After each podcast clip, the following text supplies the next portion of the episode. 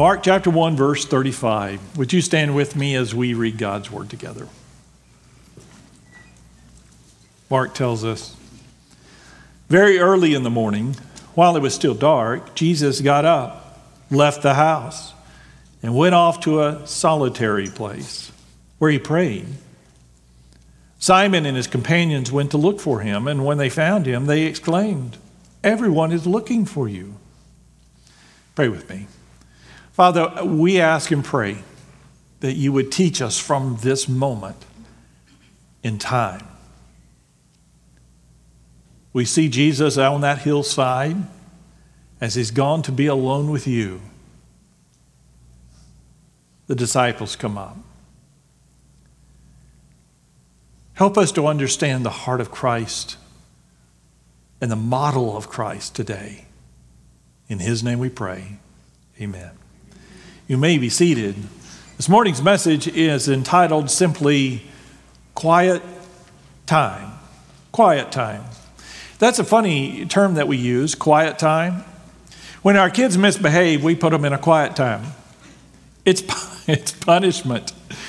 It's funny as we become adults, we, we long for that quiet time more and more sometimes, but we're, we're as attention deficit as our children we punish them with quiet time because it's boring. It's uh, our way of, of teaching them to behave or to do what we want them to do. But for adults, when we lead hectic, fast paced, high pressure lives, we end up paying thousands of dollars to fly or go wherever we can to get away from all of this chaos, hoping for a little quiet time. Is that not true? We buy campers and RVs and pay extraordinary amounts of money just to quote unquote get away from it all so we can have quiet time. But then when we get there, no longer, no sooner have we arrived when we fill it up with a complex itinerary and check uh, a checklist of a thousand things that we want to do before we come back home, and we come back from our vacation exhausted because we never had any of that precious quiet time. What an interesting week it's been. Last Sunday was picnic weather. It was short sleeve, warm, sunny weather. Beautiful day last Sunday, Sunday. And I remember thinking, wow, it's February, or it's about to be February, and it's this warm. But then winter came ferociously this week for two days. Two brutal days. And uh, this week, however, already again, most of the days this week are going to be in the 60s. Tomorrow's 55. That's the coldest day of the week, 55. And then one day is in the 70s, and it's February. It's going to be a beautiful, beautiful week. But those two days this past week give me, did give me pause for reflection, time to think. for two days, we didn't really leave the house. That's almost unprecedented. There just wasn't much that we could do, in fact, during those two days. It was quiet. Almost no cars on the road, and I'm appreciative of that. I think you and I, as Texans, understand our incredible inability to drive in any kind of precipitation that freezes. In fact, I went to go get Cherry. Cherry worked Friday, uh, excuse me, Wednesday night and Thursday night at Baylor Hospital where she works, and and she didn't even come home Thursday morning. She works the night shift. They had a bed for her, and she just stayed there all day because they wanted her to be sure to be back that night for another shift. They needed their nurses. But I went to go see, uh, go get her Friday. It was at Friday morning, and uh, even Friday morning at six thirty there were cars on the side of the road as I went to go get her. One guy had a suburban and he was jackknifed right across the road at the base of a hill. He tried to come up the hill, coming from the other direction, couldn't make it up the hill, and that big heavy suburban slid down and jackknifed in the middle of the road. And so I, of course, applied my brakes, and, and that meant nothing. I just slid right down the hill at, at him. And you know, you do this thing where you're just frantically turning the wheel every way it'll go to see what will happen, and was able to miss him. But most of you had the good God given sense to stay at home. During those two days, Wednesday, uh, Thursday, and Friday, uh, I uh, remember the lack of hearing car noise. My neighbor has a bunch of dogs, God bless him, and uh, they bark all the time, but they weren't barking those two days. They were inside where it was warm. It was interesting. It, it, it drove me crazy. It was, it was great for a few hours, but then the quiet just got to me. It seemed more like two weeks than two days. I sat there thinking of all the things that I needed to do, increasing my anxiety and overlooking the peace of the moment and the beauty of the quiet. I just struggled with quiet time. From today's passage, I can tell you quiet time was not an option for Jesus. He cleared his schedule as often as he needed for a little time alone with his Father. And I have to ask the question why? Why? Did you know that Jesus, of course you know this, he walked everywhere. We don't have any record that Jesus owned a camel. The, the, I think about the only two times we see him on an animal is on the night of his birth, uh, before he was born, Mary was riding a donkey, and then when he entered in Jerusalem, he was riding a donkey. Other than that, he walked everywhere he went. Now, you and I walk to the car, but we don't really understand that there were many times as Jesus walked from town to town where it takes us minutes, it took him hours or days I can't imagine that he's talking to his disciples that entire time. There had to have been minutes or even hours and multiple hours where there was not much talking as they were just walking. There was what we would consider a tremendous amount of quiet time. But here in this passage, we see that Jesus wanted to do something beyond that. I've been married for 23 years, and my wife and I have the ability to be beside each other for quite long periods of time without saying a word. Marriage. I'm glad that she's there, and I assume she glad, she's glad I'm there. But we don't feel necessarily always feel the need to be talking all the time. We can just quietly be there together. But for Jesus, there was a need to even get beyond any person in his life, even his own mother and spend time alone with his heavenly Father. He did not see quiet time as an option. Um, because quiet time, and this is really what I want to say today quiet time feeds us spiritually. Quiet time feeds you spiritually. And you may be thinking, well, Pastor, isn't that what Sunday morning service is for? Yes. Is, is that not what your sermons are for? Yes. Is that not why I go to Bible study on Wednesday or my Bible study group or my Sunday school class? And yes, those are times of spiritual feeding. But listen to me there is a spiritual feeding you will only get when you are completely alone with your Heavenly Father. You won't get it in a crowd, you won't get it in a class only with Him alone. So you may ask, how? How does quiet time do that? How does quiet time manage to feed us spiritually? Well, I want to give you just four reasons today, very quickly, why quiet time alone with our Father in heaven is important to Jesus and should be important to us. Why quiet time was important to Jesus and why it should be important to us. Number one, and I believe I have these up there. Jesus knew quiet time helps to focus our faith.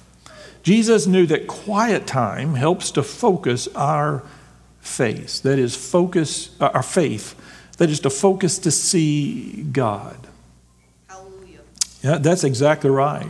Amen. Psalm 42 1 says it this way As a deer thirsts for streams of water, so I thirst for you, God. I thirst for the living God.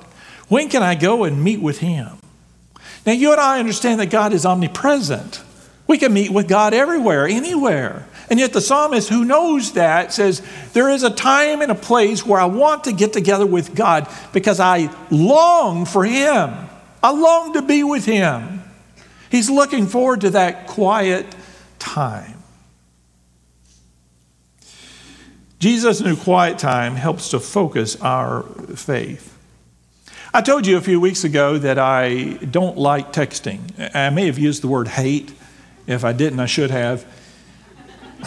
I don't mind receiving texts, and you're welcome to text me. No group text, that's the devil. But individual text, you're welcome to text me. Now, you probably won't get a response, or if you do, it'll be a yes or a no, or next Tuesday or something like that. It'll be brief. I encourage you, and I know that there's a lot of members in our church, but I encourage you, if you want to communicate with your pastor, call me. I know you have my number because that's how you text me. so call me. I'm always, believe it or not, most hours of the day, I'm happy to talk with you. I would rather talk to you than text you. I want to hear your voice. But the truth is, I wasn't being fair when I told you that I hate texting. The truth is, I hate cell phones. I've learned to hate them. I mean, hate them. Yeah, landlines are better. There, uh, you know, you have no idea. so when we had landlines back in the day, you know, here's an old man story. Back in the day, before cell phones, in the way back in the 90s and before, Yes, so if you wanted to talk to somebody on the phone, you had to call their house and hope to goodness they're home. And then we had, when I was a kid, they, they had not come up with voice machines yet, but then, you know, in college and on, they had, we had voice machines, and you could say, leave a message, and they would leave a message if it was really important. But that's not the case today. Phones are an albatross around our neck. They make it impossible for us to ever truly be alone. You and I have been duped into thinking that we have to have them, but we don't. I'm telling you, we don't. I pastored for many years without a cell phone just fine. You, if you're, if you're over 30, you lived your life for many years just fine without a cell phone. Somehow, our ancestors for the last 4,000 years including all of biblical history, were able to cripple through life without a cell phone. I know, it's hard to imagine. but they did it.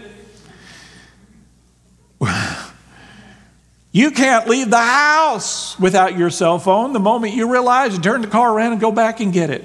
We can't go to the bathroom without checking our email and social media accounts. We don't have any downtime at all. We have become the most attention deficit generation in history because of the cell phone. We, we can't do anything. But somehow, and I know this is hard to imagine, the world managed to survive just fine without it. But there is one thing I do like about cell phones. It drives Cherry crazy, but I'll tell you, I love the camera now it's a camera system. When cameras first came out on phones, they were terrible. I remember the first iPhone, I think it was a two megapixel camera. It was awful. It was awful. I think they're up to four megapixel now, but I don't know. So they've gotten a lot better, have they not? And so I have this thing. I, have always liked photography. When I was in high school, my parents, my father was a barber, my mother was a school teacher, and they didn't have any money, but they they started with my oldest brother and told him that for his high school graduation gift, they were going to get him a really nice gift, several hundred dollars, four or five hundred dollars.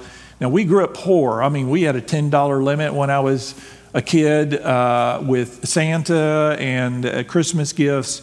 When I was really young, it was $3, and then they, they, I remember the big increase to $10.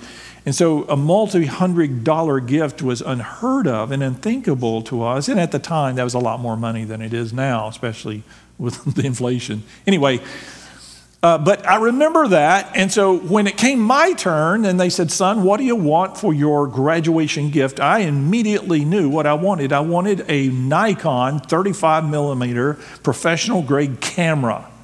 Uh, something of an antique by today's standards. But I wanted that because I love to take pictures. I bought lenses and I had the whole kit and I took it everywhere with me.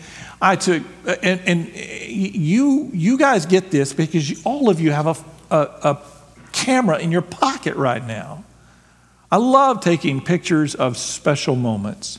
Now, a lot of the pictures that we take are just junk, you know, what we had for lunch or whatever. But we take pictures, every now and then you get that shot, you know, that special birthday with your children or your grandchildren or that sunset that is just right. And without even thinking of it, you see that beautiful sunset and you start reaching in your pocket because you got to get a shot of that. I, I, my camera right now has a periscope zoom lens. I actually am able to take beautiful pictures of the moon.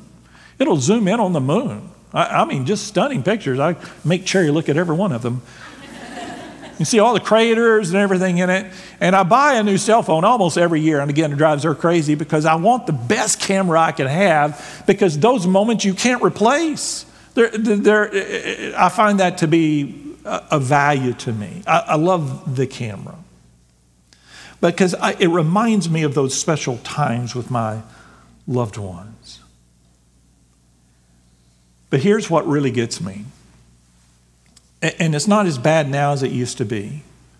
When I take that perfect photo, and later I go through and look at it, thinking it's the most beautiful thing, I, it's a special moment, the colors are all right, the, the lighting is just right, the, the, the, the subject matter is perfect, a moment in time.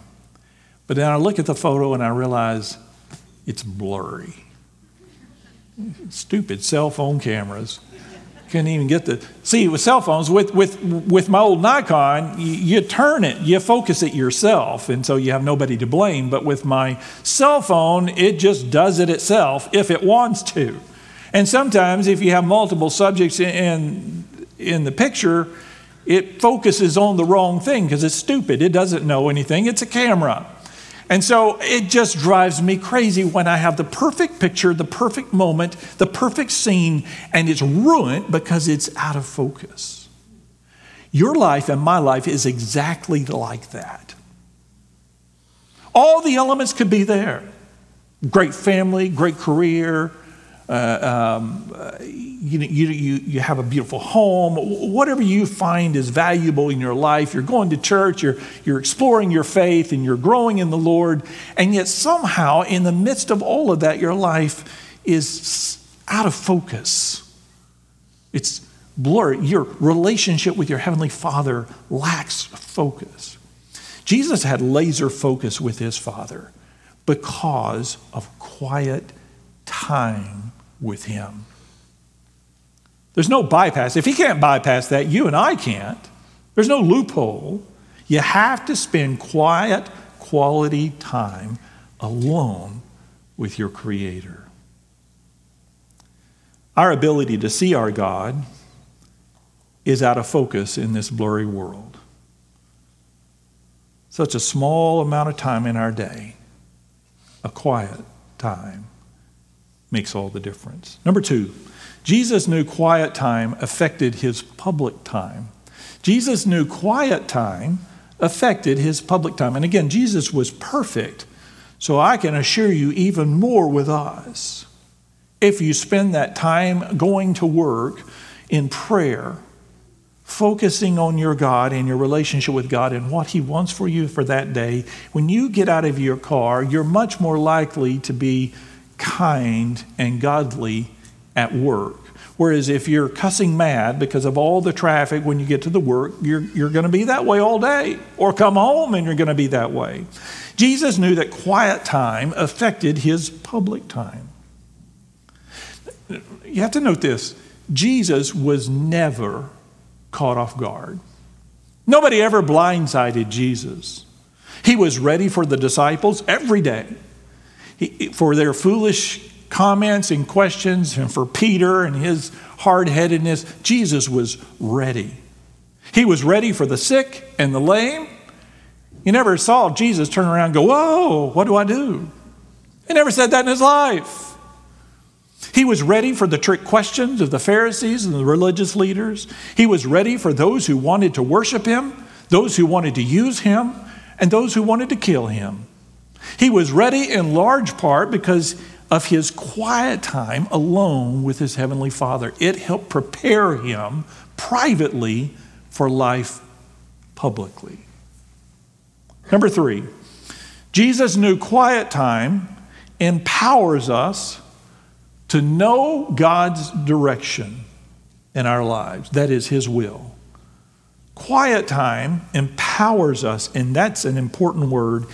It is power. It empowers us to, us to know God's direction in our lives, His will. People, people often ask me, it's one of the most common questions that I receive.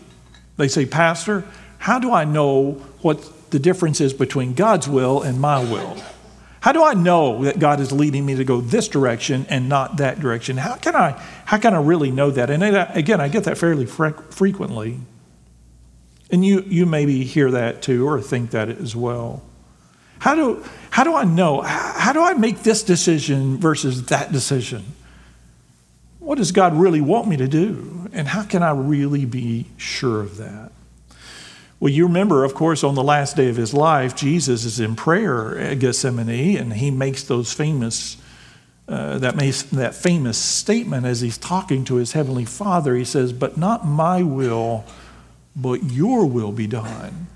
Not my will, but thy will be done." Jesus is using that quiet time to laser focus on the heavenly Father's will. You remember, that was quiet time. he's in the last few hours, he's about to be arrested. In fact, as he's there in the garden, he's going to be arrested. The, the authorities come in, and Judas comes in and gives him a, a kiss to, to let the authorities know that's the guy you should arrest. So that betrayal is about to happen. Jesus goes to the garden with some of his disciples, remember? They were there, but he did not have them go with him while he's praying.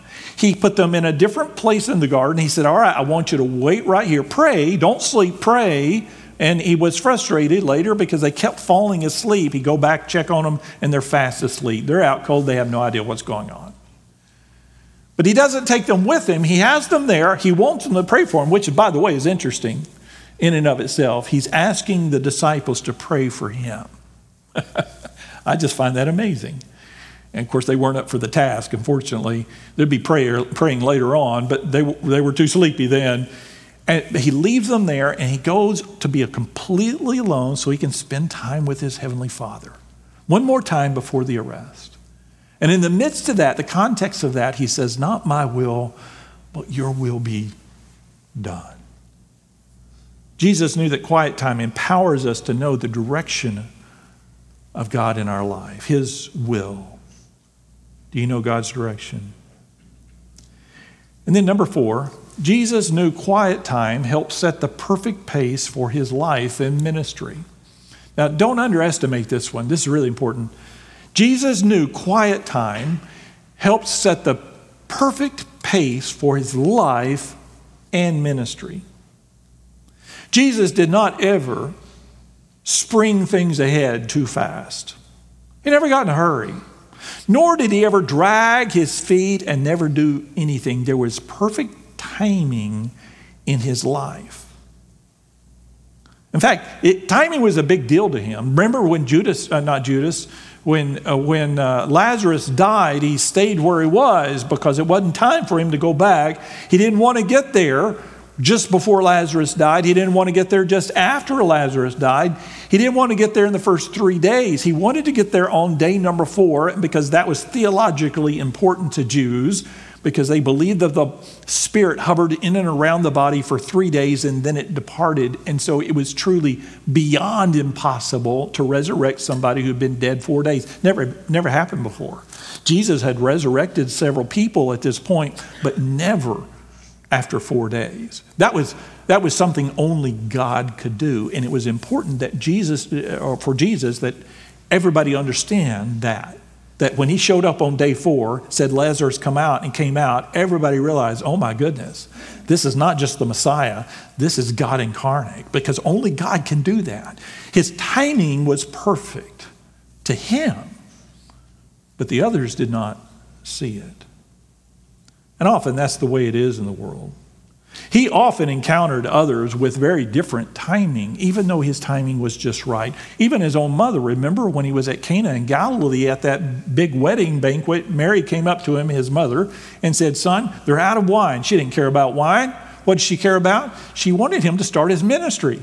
I think, if I can use the vernacular, she was coming up to him and saying, Son, you're 30 years old. It's time to start. You're a little bit shy. I'm going to help you out. Because that was her timing. And do you remember what he said to his mother? Woman, don't you know it's not yet my time? You see, spending uh, time alone with your Heavenly Father helps you to know the right pace for your life. I love my wife and I'm happily married, uh, but this is not, and I may have told you this before, I don't know if I've ever shared with you, this is not the first time I've ever been engaged. I was actually engaged to somebody else previously. And I'm thankful I didn't end up with her, but I didn't end up with her. Her name was Sheila McCracken, and I loved her to death, but I was only six years old when I dated her. but I was out to marry Sheila. I drew a picture of me in a suit. And, uh, it was a drawing, pencil drawing, and it was like this big, and she had this big wedding dress on. So sorry, sweetie, you're, you're not the first one. Um, I didn't even know why I liked her. I just did. And I remember that. And so maybe you had a crush when you were a kid, puppy love, but it's not time. You don't let people make that decision when they're young because there's not time. You can't vote until you're how old? 18. Now, people under 18, nothing personal, but our government has decided you don't have the common sense to make a good decision about voting until you're 18. You can't vote till you're 18, can't drive until you're 16 and there are reasons for that.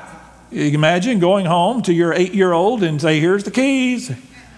No, there's timing to everything in our life. And Jesus understood the importance spiritually of timing in our life. In our passage for today, in Mark chapter 1, verse 35, if we go back and look at that, it says, Very early in the morning, while it was still dark, Jesus got up, left the house, and went off to a solitary place where he prayed. Simon and his companions went to look for him, and when they found him, they exclaimed, Everyone is looking for you. Now, when Simon said to Jesus, Everyone is looking for you, what is he really saying? What are you doing? You, you can do this praying stuff later. You got people to talk to, they're looking for you. Why are you here? He certainly felt that Jesus was at the wrong place at the wrong time but he could not have been more wrong himself because Jesus was exactly where he needed to be, doing exactly what he needed to be doing. And the world may not get that. But listen to me, you need to take time alone with your God. Nobody else will facilitate that. You can't expect your spouse or your parents or your friends or your boss or anybody else to, to help you find time with your Savior. You're going to have to make that time alone. Some years ago, when Earl Weaver was a manager of the Baltimore Orioles, Pat Kelly, one of his outfielders, showed up late for practice. True story. When Weaver asked him why he was late, Kelly, who was a born again Christian, said, I was in my quiet time with the Lord. That was his excuse for being late. I was in my quiet time with the Lord. He said, You do want me to walk with the Lord, don't you? Weaver remarked, Actually, Pat, I'd rather you walk with the bases loaded. Nobody cares about your quiet time but you. And they're not going to help it to happen if you don't make it happen. Our lives move at a certain pace, but so does our ministry. And I told you it was all about timing in the life of Jesus for his personal life, but also for his ministry. By ministry for you and for me, what I mean is what you are here to do. Why are you here? Again, if it was only the purpose of Jesus to come to die on a cross, that was his central purpose, but he could have done that the first day of his ministry. He could have said, Lord, I'm here to die on the cross for the sins of mankind. It's day one of my ministry. Why drag it out for three years? I'll just do it now and be over with. Why would he do that? It wasn't yet time. For you and us, you and I, it's exactly the same. There's a certain place in a certain time that God wants us to do certain ministries for Him. It's a matter of time. What you're here to do. God has placed you here on this earth for you and I, the same as with Jesus. When we, if the only purpose of this life is for us to get saved, then The moment we receive Christ as our Lord and Savior should be our last breath. Let's just go straight to heaven, bypass anything else. What are we doing here? Well, that's not the only purpose God has for you for you in your life. God has a ministry for you. That is what you are here to do as God's ambassador. Time. I want to give you two quick results as we go today for uh, of a good quiet time. Two wonderful results of a quiet time. Number one, you'll have less stress. Believe it or not, you'll have less stress. There's nothing that will help you if you have a tendency to blow your top on the outside or on the inside. Some of you are good at hiding it, but you're boiling on the inside. If you have a tendency to do that, nothing will help you more than a genuine quiet time every day with your God. God will really help you with that. You'll have less stress. Psalm 23, that famous psalm, perhaps the most famous passage in the Bible, the Lord is my shepherd passage. In verse 2, he says, He makes me lie down in green pastures. He leads me beside what kind of waters? Quiet waters. And then he says this He restores my soul. Now, I really think that last clause, He restores my soul, would not be there if it weren't for the previous clause. He leads me beside quiet waters. It's God that does the leading, He's the shepherd. He leads us beside quiet waters, not frightening waters, not rapids, but quiet waters. And in the midst of that quietness, He restores our soul. Number two, you'll be more productive. You'll have less stress, and you'll be more productive. I can tell you this from John chapter 15, verse 4, for example. These are the words of Christ. He says, Abide in me, and I in you. As the branch cannot bear fruit of itself unless it abides in the vine, so neither can you unless you abide in me. He says there has to be a connection that remains. And for those people who don't ever go to church or they say, I don't need church, I can just do my own thing and worship my God my own way, I, I don't know if they've read this verse. You can't pull yourself off the vine, whack your branch off the vine and go off and do your own thing and expect to bear fruit. To bear fruit, I'm not a tree expert, but to bear fruit, any branch that bears fruit can only bear fruit if it's connected to the vine. And Jesus says the same about you and me in our life. You and I can't do anything productive in our life apart from Jesus Christ. And we need to spend time with Him. What do you think that means to abide in Christ.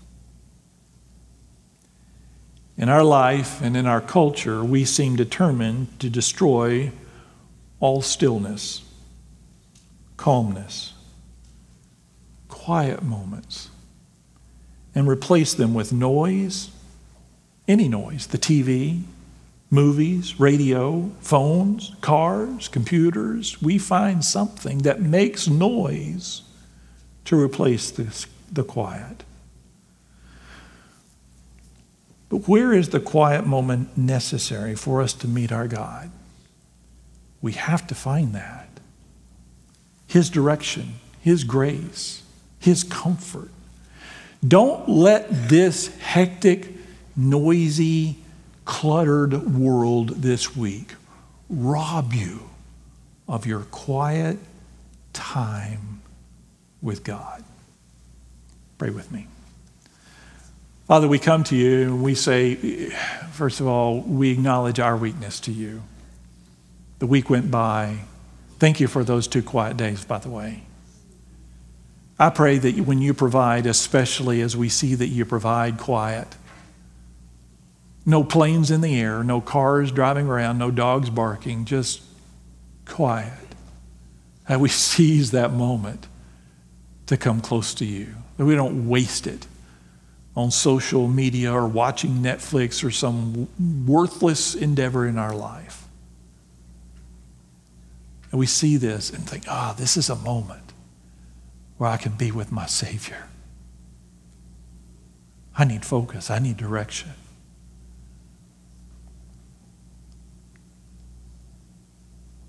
Help us even now. As you're praying, no one's looking around. I want to challenge you this morning. When was the last time you really spent time with your Savior? You can now. Right where you are, nobody's looking around. Now, I encourage you later on to get alone. Find a place where you can be completely alone and spend a bigger block of time with God. But you can begin that right now, right where you are. No one's looking around. As you as you continue to pray, would you stand? As you stand, as you pray, right now, spend some time with your God.